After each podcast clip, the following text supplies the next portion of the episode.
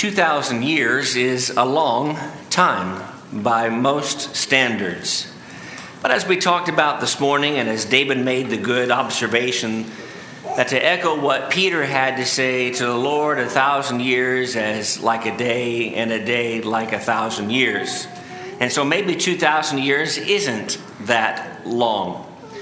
But over the course of 2,000 years, when the New Testament events were recorded and when they transpired, we run the danger, among other things, of looking at the events that transpired in the New Testament as being merely historical events and things that we learn about, that we memorize, that we commit to our hearts but we don't always apply them to the way that we live because, after all, that was 2,000 years ago. And they had their problems, but boy, do we have our problems today. And we can be guilty of thinking that we are different from those in the first century and that the challenges that Jesus spoke about to a group of individuals who were listening early in the days of the, uh, the prior to the kingdom coming, that they were different than our own. But I'm here to submit tonight something that I think you will agree with me that when it comes to issues like Pharisees, that the dangers that were associated with the mentality of those individuals some 2,000 years ago are still as prevalent today. And so I've already given away the big application of what we're trying to do tonight and that is the dangers associated with their self righteous, we are right, you are wrong, we are better, you are worse, we are the right ones, and the people of the way are the incorrect ones. Those are the same arguments that are made today by religious people and by non religious people. And we need to make sure that we are aware of that caution and realize that just as it was an issue then, it is an issue today. I invite you to open your Bibles, if you'd like to, to the book of John, chapter 8, where we're going to begin reading here in just a couple of moments. As was announced by Brother Matt, we are certainly glad that you are here, that you have chosen to be a part of our efforts at Northfield Boulevard. John chapter 8, where we'll read in just a moment wanted to also say that David and I routinely are asked by song leaders to uh, what is your topic or what are some of the major points you're going to address. And so when Brother uh, Ben asked me what the lesson was on tonight, I said it's going to be on Pharisees. You got any songs on Pharisees? So I'm going to put it out there that if someone wants to write a song, you can have the monopoly on the song about Pharisees. It'd be a catchy tune. But you know, I was thinking about the songs that he selected. Lord, we come before thee now. Teach me thy way. God is the fountain from which all blessings flow. And the focus of those songs is on God, coming before him, submitting to his way. And they are all the polar opposite of the arguments that were made by the Pharisees. So you did a good job in picking those songs tonight. And as we'll sing in just a few moments, will Jesus find us watching? We don't want the world to find us watching. We don't want to impress the world. We don't want to impress a religious sect of individuals like the Pharisees who would have existed some 2,000 years ago. But we want to be impressive to Jesus and by his grace be saved. When you think about Pharisees in the Bible, some quick numbers or some quick facts that I thought were of interest. The term Pharisee is used some 100 or so times in the Bible, and it is, no surprise, as students of the Bible, exclusively used in the New Testament. Because this, even though it is uh, some trappings of the Old Testament law, certainly transfer into that of the Pharisaical way of thinking, it is exclusively a New Testament concept in that it is talked about. It is almost always talked about in plural form. That is, there are very few occasions where the word Pharisee is used. Now, you can think of a couple of those when you think about Nicodemus, when you think about Joseph of Arimathea, when you think about Paul as a Pharisee, or Saul as a Pharisee before he changed his name and changed the trajectory of his life. And to give a way a little bit of our study starting next Sunday morning as we look at the parallel gospels, as we look at Matthew and Mark and Luke and a little bit even at John. You'll see that it is a term that is used most frequently in the first four books of the New Testament. And it is, without a doubt, a major teaching point of Jesus Christ and his early warnings and it is something that I would make the argument that if a person says, Well, I'm a good student of the Bible, I read the New Testament, and you say, Well, tell me what you think about Pharisees, or what do you know about Pharisees? If that's an essay question and they draw blank, they really haven't studied Matthew, Mark, Luke, or John very well. Because if you study those books, you know about Pharisees. You know about their attitude. You know about their uh, ability to make you look bad and to make themselves look good. And this is not so much a, a study of the Pharisees and their beliefs, but rather of the condemnations that are outlined in passages over the course of Matthew, Mark, Luke, and John. And the argument that I'm making, that I made at the introduction, is the one that I want us to really hone in on, and that is everything of, that we talk about tonight is applicable to us in the 21st century. And we do ourselves a disservice and I think one of the reasons that we might do this is because we don't want to step on others' toes and we don't want to step on our own toes in saying, well, we could be guilty of those same things. We say, those Pharisees, those rotten men, in the way that they conducted themselves, and rightly so, they need to be condemned for their actions and for their attitudes. But could we be guilty of the same way of thinking that they did? Some 2,000 years ago. I want to look at a handful of what I would call points of caution. And point of caution number one is that we need to be careful about seeing sin in others while failing to see sin in our own lives. Let's read in John chapter 8, and we're going to read three different texts two that are a little bit longer, and then a brief one from the Gospel of Luke. But in John chapter 8, verse 1, it says, Jesus went to the Mount of Olives. And early in the morning, he came again unto the temple.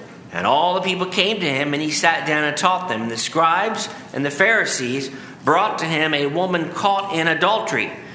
Some versions say in the very act of adultery. And when they had set her in the midst, they said to him, Teacher, this woman was caught in adultery in the very act. Moses in the law commanded us that such should be stoned, but what do you say? This they said, testing him, that they might have something of which to accuse him. But Jesus stooped down and wrote on the ground with his finger as though he did not hear. So when they continued asking him, he raised himself up and said to them, He who is without sin among you, let him throw a stone at her first. You know, we could have a sermon. In fact, I, I, have some sermons just on those seven verses, and we detail the events of what happened. But isn't that a powerful way of teaching? Sometimes the best way to approach others is to ask a question of them. And that was one of the favorite methods and chosen methods of our Savior in asking questions. And here he asks this question, which points the finger back at them and says, If you are without sin, you can be the first one to cast the stone. And of course, Jesus is illustrating the universally accepted truth in that all of us have sinned and come short of God's glory. But as you read those six or seven verses, you get an early flavor of the Pharisees and the religious leaders of the first century, and the fact that they were more concerned with finding error in others rather than seeing themselves. And that'll bring us to our fifth and final point of caution in just a couple of moments. But turn just a page or so over in your Bibles to John chapter 9, and I want us to begin reading in verse 13. You could say, well, there's more that we could say about John chapter 8, but for the sake of time, just kind of put a pin there for a moment and we'll come back to that. But in John chapter 9 and verse 13, the text says, They brought him who formerly was blind to the Pharisees. And it was the Sabbath when Jesus made the clay and opened his eyes, as recorded earlier in the Gospel of John. And the Pharisees also asked him again how he had received his sight. And he says, He put clay on my eyes, and I washed, and I see. Therefore, some of the Pharisees said, This man is not from God because he does not keep the Sabbath. Others said, How can a man who is a sinner do such things? And there was a division among them. And so, even though the Pharisees are not united in their quest to take down Jesus on all occasions, it was seemingly that they were united on other occasions to take down Jesus and to destroy this man. And as much as we don't love it, we love to read the scriptures where it says there in verse 16, How can a man who is a sinner do such things? You know, this is the age old look at the wrong that you are doing so that I don't have to look at my own wrong. And then a similar kind of story or text is found in Luke chapter 15, beginning in verse 29. We're just going to read two verses. And what I want you to do is to remember the three thems that occur in Luke chapter 15, verse 29 and 30. Luke chapter 15 is, of course, a familiar text because it is the, the account of, of, of, a parable that had three different messages in it one about a sheep, one about a coin, and one about a son. And of course, there are so many multiple meanings within those stories themselves. But drop down to verse 29. He answered and said to his father, This is the son who had remained at home, who had not uh, displayed the arrogance and the uh, riotous, prodigal living of his brother. He says, Lo, these many years I have been serving you. I never transgressed your commandment at any time, and yet you never gave me a young goat that I might make merry with my friends. But as soon as this son of yours came, who has devoured your livelihood with harlots, you killed the fattened calf for him. It seems to me that we need to understand that in texts like this and in texts other places that you see a whole focus on others rather than self. That this is the age old look at the evil that others have done but don't look at the evil that I have done the fact of the matter is, is we need to understand that seeing sin in others while failing, while failing to see it in our own lives is dangerous. And I'm going to make this a statement uh, at least five times in the course of our study together tonight. Could this happen in my individual life, wherein I see the sin in someone else, but I refuse to see it in myself? And then, as a second question, which we'll ask at least five times, is it possible for us as a congregation to be willing to look and see the sin in others without seeing our own errors and our own mistakes and our own shortcomings? The answers are obvious yeses. It's possible for us to develop that mentality. Which brings us to point of caution number two, why you're here in Luke chapter 15. Luke chapter 15 tells us, among other things, a point of caution number two, and that is failing to see the need to reach and to teach the lost. I had a recent conversation with a brother in Christ, and we were talking about areas where we can continue to grow and areas where we can improve and things that we can do better about.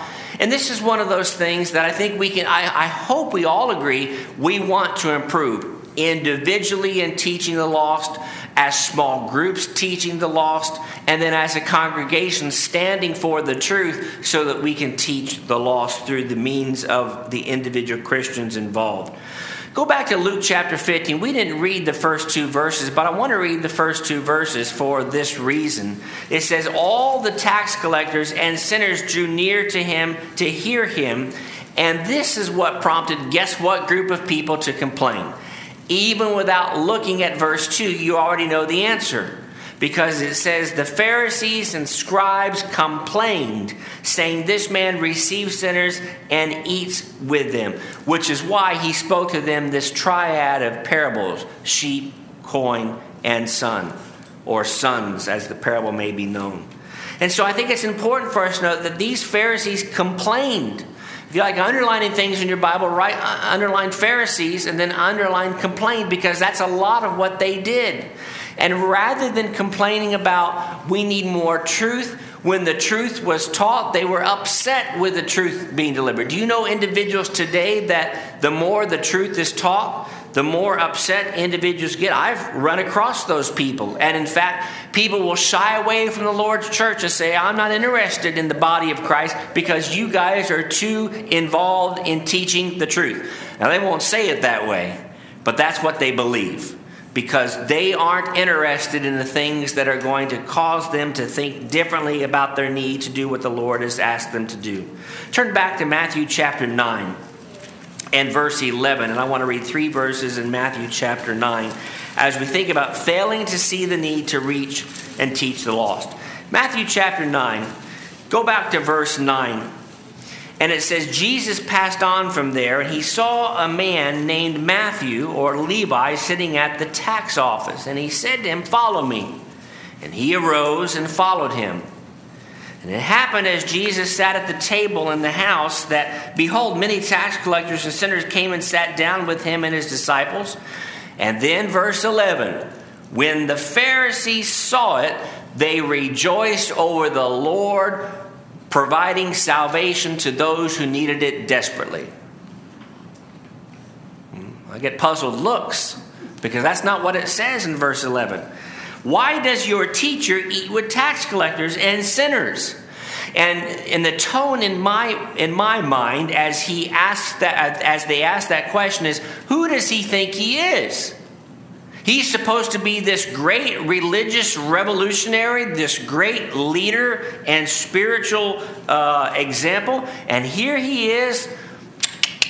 What a shame that he would act that way. Verse 12 says, When Jesus heard that, he said, Those who are well have no need of a physician, but those who are sick, go and learn what this means. I desire mercy and not sacrifice. Going back to texts in the Old Testament, for I did not come to call the righteous, but sinners to repentance. We even sing songs. The great physician now is near, the sympathizing Jesus, that comes from this text where we see Jesus saying, I'm going out into the world to find people who are sinners, and we need to be individuals who do the same thing. The Pharisees failed on this and a number of other occasions to see and understand the fundamental purpose of Jesus Christ, which, as we read in Luke chapter 9, verse 56, is to seek and save the lost. He did not come to destroy, but he came to save. That doesn't mean that there's not going to be destruction because the Gospels record that Jesus is the one who bears the sword, right? And he is the one who will cause division, who will, uh, who, who will cause individuals to be divided uh, into those two groups of righteous and unrighteous. But the Pharisees failed to see that this was the important role of Jesus. Can we as individuals, like we talked about in our Bible class this morning, be guilty of typecasting an individual by saying he's involved in sin or she is so wrapped up in sin that there's no way for me to reach them? There may not be a way for me or you to reach them, but there is a way that the gospel can reach them. Or can we as a congregation be guilty of failing to see the need to reach and teach the lost? Is it possible that we not see that as being the real purpose of what we're trying to do? We're trying to teach each other and to build up one another, but remember, like we talked about two weeks ago tonight, the church is involved not only in edification, building up one another, which is an important task, but we are also the pillar and the ground of the truth, and we have the responsibility of teaching others, in, in, even in spite of the sin in which they are involved. And let me take that a step further. And I talked about this about six or seven weeks ago that we need to be ready as a congregation of the Lord's people so that when someone who is involved in sin comes into the church and says, you know what, I'm ready, or is, is, added to the church because he's believed, repented, confessed, and obeyed through baptism, we need to be ready that things might get a little bit rocky for a few moments or a few weeks as that person has to grow in his or her service to the Lord. Which brings us to point of caution number three, and that is the practice of looking at others and finding sin in their lives and only searching them for the purpose of seeing sin. Now, let me give the caveat here. If you see sin in my life, if I see sin in your life, it is a responsibility of us as Christians, as illustrated in James 5, verses 19 and 20, among other places. It is our responsibility to say, you know what? I'm concerned about your behavior, I'm concerned about your speech, I'm concerned about your inactivity, whatever the case may be. But my job as a human being is not to be looking and saying, I sure hope they mess up. I sure hope that they goof up. I sure hope that they sin. But that's exactly what the Pharisees seem to be doing. This observation is important to make, and that is seeing sin in others is a good and valuable thing, but only if practiced correctly. I want to look at just one passage here to make this particular point in the book of Luke, chapter 6. Turn over, if you would, to the Gospel of Luke, chapter 6. Luke chapter 6, I want us to read the first six or seven verses here. It says, As it happened, chapter 6, verse 1, on the second Sabbath after the first that he went, Jesus, into the grain fields, and his disciples plucked the heads of grain and ate them, rubbing them in their hands. And some of the Pharisees said to them, Why are you doing what is not lawful to do on the Sabbath? But Jesus answered them and said, Have you not even read this, what David did when he was hungry, he and those who are with him? How he went into the house of God, took and ate the showbread, and also gave some to those who with him, which is not lawful for any but the priest to eat. And he said to them, The Son of Man is also the Lord of the Sabbath. You know, it's interesting before we go on two more verses just to set the stage that Jesus doesn't help himself with the statements that he makes if the objective is to help himself physically he makes statements that he knows is really going to rub these Pharisees the wrong way. And that's exactly what's happening here. When he says, I'm similar to David in the sense that I went and took of the showbread. Or the Son of Man, who is me, I am Lord of the Sabbath. I am even greater than the Sabbath. In fact, in verse 6, it happened on another Sabbath also that he entered the synagogue and taught, and a man was there whose right hand was withered. And the scribes and Pharisees, now watch it here, it says, watched him closely whether he would heal on the Sabbath so that they might find an accusation against him. That is a horrible rotten attitude. And that is a horrible, rotten attitude that some people in the world still have today. They are watching to see if they can find something to accuse us of. Is it possible? And this is uncomfortable. It's uncomfortable for me to even ask the question because I'm asking it of myself. But is it possible that I, as an individual, could get into a habit of looking at my brothers or my sisters or even those in the world saying, I want to find something wrong in them. Because when I find something wrong in your life, it makes me feel better about me because I don't struggle with that particular sin. Now, don't, don't, don't look at me, but I'll look at you. Is it possible that we as a congregation could adopt that particular attitude and examine the lives of others strictly for finding sin in their lives? Again, there's nothing wrong with seeing sin and then saying there's something that needs to be done about it. But aren't we supposed to hope for the best in each other? Assume the best? Isn't it true that elders, among other observations, are supposed to be blameless in that we hope for the best in them as well? And so we appreciate so much. I, I think about that anytime uh, I drive through a parking lot that has a liquor store. I think, what if, because there's usually three or four different stores, and the one that I'm frequenting is not the liquor store. And I think, what if someone sees me pulling out of here? What are they going to think? And then I think, you know what? The brethren are probably going to think he's probably at one of those other stores. And that's what I hope that you believe.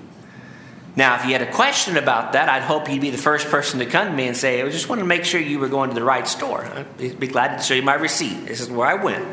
This is where I did not go. But the fact is, is we hope for the best in each other. Because we are brothers and sisters who aren't looking to find error in each other. Remember, Jesus talked about that in the great Sermon on the Mountaintop when he said in Matthew chapters 5, 6, and 7, he says, Don't be like those individuals who have a two by four coming out of their eye and they're looking for a speck in someone else's eye. He says, That doesn't make any sense. Says, That's just a ridiculous picture to paint. Which brings us to point of caution number four, and that is this being more interested in academic debate than simple obedience. Now, there's nothing wrong with discussion and detailed looking at the scriptures. I'm not suggesting that we not get into the scriptures and discuss them. We need to do so. We need to make sure that we do that from a young age to an older age. We need to make sure that we understand certain elements of faith and make sure that these things are indeed true. But let me look at three passages to help you understand what I'm talking about here one in Matthew, one in Mark, and one in Luke. Go back to Matthew chapter 19. And we're not going to discuss the, the nine verses. That's a, a sermon or two in and of itself. But just read with me the first three verses, and you'll see the point that I think that I'm trying to make here. And he says, It came to pass when Jesus had finished these sayings about uh, forgiveness and about the need to be forgiving, not just up to seven times, but 70 times seven. He says, It came to pass when he finished these sayings that he departed from Galilee and came to the region of Judea beyond the Jordan, and great multitudes followed him, and he healed them there. And the Pharisees also came to him, and here it is, it says, testing him. You know, the Pharisees never come to Jesus and give him this fair opportunity. They are always testing him, seeking opportunity to destroy him, find opportunity to trip him up. And you know what? They batted zero, zero, zero. They were never able to trip up Jesus. Now, they thought that they had success. They thought that when he was crucified, they thought, yes, we got him. But Jesus says that's not the case. You may have thought you've won, but the Lord always wins. And the Pharisees came and they tested him. They said, Is it lawful for a man to divorce his wife for just any reason? It seems to me that part of this was an academic debate because Jesus very plainly says, let's go back to the beginning and look at what was said in verses 7, 8, and 9, which is what he talks about. He says, let's go all the way back to Genesis chapter 2. Let's go back to the very beginning. And he says, Moses, as we just recently talked about in Deuteronomy chapter 24, out of the hardness of your own hearts permitted these things, but from the beginning it was not so. Similarly, in Mark chapter 8, beginning in verse 11, it says, The Pharisees came out and began to dispute. This is Mark chapter 8 and verse 11. It says, The Pharisees came out and began to dispute with him. So there's a word that we haven't seen yet, at least in the New King James Version. So we've had complaining, we've had testing, and now they are disputing with Jesus seeking from him a sign from heaven, testing him. If you're really looking for a sign from heaven, you would have already seen it, right? Because by the time Mark chapter 8 rolls around, we are now halfway through the Gospel of Mark. There have been plenty of signs. And what does Jesus do in verse 12? It says, He sighed deeply in his spirit and said, Why does this generation seek a sign? Assuredly, I say to you, no sign shall be given to this generation. And then similarly in the Gospel of Luke, chapter 20, beginning in verse 1. I want to read just two verses there. In Luke chapter 20, verses 1 and 2, it happened in Luke chapter 20 and verse 1, it happened on one of those days as he taught the people in the temple and preached the gospel that the chief priests and the scribes together with the elders, confronted him. And what did the religious leaders do? They spoke to him and they said, Tell us, by what authority are you doing these things? Or who is he who gave you this authority? You know what the Pharisees remind me of? They remind me an awful lot of the citizens of Athens who in Acts chapter 17 gathered together. And what did the Bible say? What did Luke record about them? They searched for something new to hear and paraphrase with parentheses only to be entertained by that new doctrine of the day. Are there people that you know that just are interested in a debate And I'm not talking about a debate over ideas and doctrine because that's valuable for us to be engaged in. But it doesn't matter what subject it is, they want to be cantankerous, they want to be disagreeable. And those are people that, rather than being interested in seeking the truth, it seems as if their objective is the same as these. Ask, what is their objective? Because it seems to me it's not to find the truth. We want people, and we are trying to find people who have sincere hearts, who are open to the truth, who say, you know what? I want to learn more about the truth. I talked about a couple this morning that I didn't think would be interested in the truth, but sure enough, they were. Reminds me of an individual who came to me about 45 minutes before services. I'd never met this man before. This is probably uh, a good 8 to, to 12 years ago. This man came to services and met with me about an hour before the evening service. And he says, I think I need to change my life and I need to be baptized. And it was clear that he had been studying to make these different connections. And I said, Well, and we talked for 30 to 45 minutes. And I said, I tell you what, I'll make you a deal. And I, I used my best judgment as I could as a 20 some year old individual. And I said, Here's the deal. I said, I'm going to preach a sermon tonight. So I scrapped my sermon. And it was a really good one. It was the best sermon you would have ever heard. So I scrapped it and I ab libbed. I quickly wrote down some notes. Basically, if I've got one opportunity with this man for the next 30 some minutes, what am I going to say? And when I finished about baptism and about the importance of commitment and realizing what you are doing, he came forward and he was baptized that evening. Now, he was in the military because this was in a military town, and so we never saw him again. And uh, I don't know what his status is now. I hope that he is still a faithful child of God wherever he is in the world. But there are still people who are seeking the truth and who aren't just seeking to get into an argument. And that doesn't mean that we can't argue with people. And when I say argue, you understand what I mean and say, you know what, that's not true. Look at the scriptures. We do so in a loving way. We season our speech with grace, Colossians chapter 4. We do so with patience and long suffering, as we talked about in our recent Bible classes on Sunday mornings.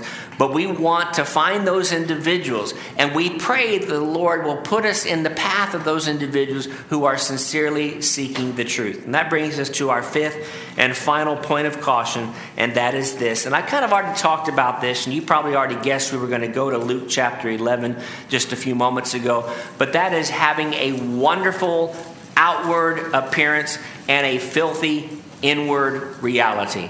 So let's turn over to Luke chapter 11 and read five verses here in Luke chapter 11.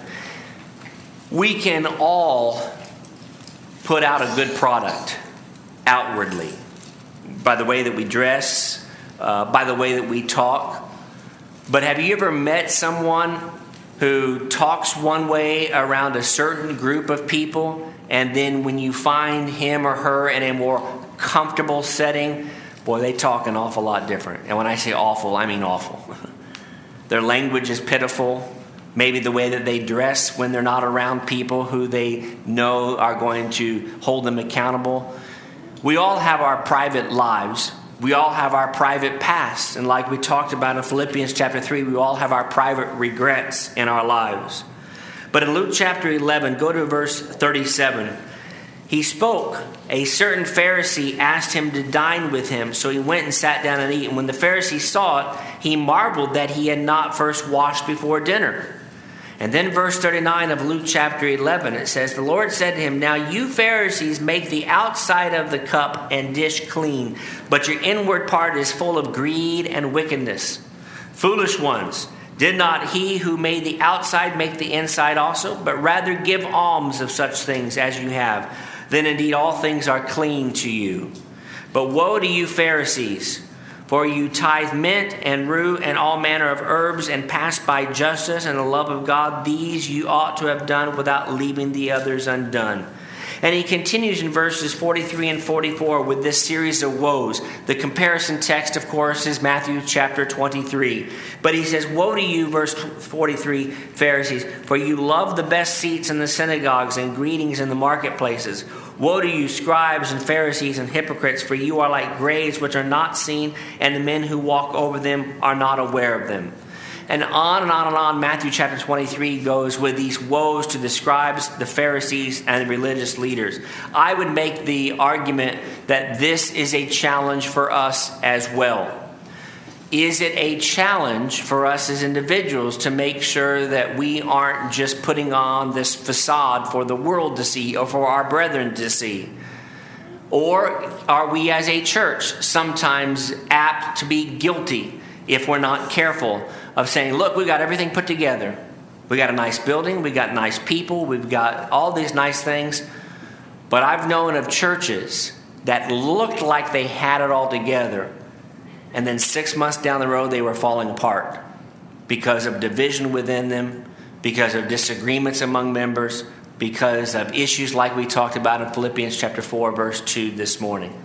The fact of the matter is, is we have to be cautious about the idea of Phariseeism today as much as it was then. So we come to the close with the same way that we began, and that is if we only look at Matthew, Mark, Luke, and John as historical texts that help us to appreciate what Jesus went through and the challenges that he had to endure. And we say, boy, he had real problems in dealing with those Pharisees. I'm sure glad that we don't have to deal with those problems today. We've lost the message of Matthew, Mark, Luke, and John. We've lost the message of the New Testament because we need to be concerned about Phariseeism as much today as it was back then. I understand that some of the things that I've said this evening are potentially difficult to hear. We don't like to think of ourselves as being hypocritical or as being judgmental or as being short sighted or as being men and women who seek the worst in others. But some of us have acted that way in our pasts, which is why we've resolved to make changes for the better and we hope that you'll make the change as well. I understand that it's difficult to think about as a congregation that we could do anything wrong because, after all, we are the Lord's people. We're trying our very best to do what God has asked us to do. But let's be honest with ourselves. Let's take a, an honest appraisal of ourselves. Let's look at a real mirror, not a, a, a funhouse mirror that makes us look better than what we all uh, think we would. The fact is, is we are trying to do what the Lord asks us to do. And that's what we're asking you to do. As we said this morning, if you are here and you are not a Christian, we are begging you, pleading with you to consider becoming a Christian, just as that man did some dozen years ago, and then remain faithful to the point of death if we can help you to make that commitment, or maybe you want to study some about it. Maybe you're, you're getting close to becoming a Christian, but you've yet to make that choice. We would welcome the opportunity to help you. Or if you are a child of God living in sin and you need to make some sort of correction, uh, maybe something that I've said tonight has prompted you to say, you know what, I, I'm guilty of that. If it's private, take care of that in prayer, even while we sing you can pray to our God and say, Please help me to make those changes, and I'm going to make those changes. If we can help in any way spiritually, let us know while together we stand and while we sing.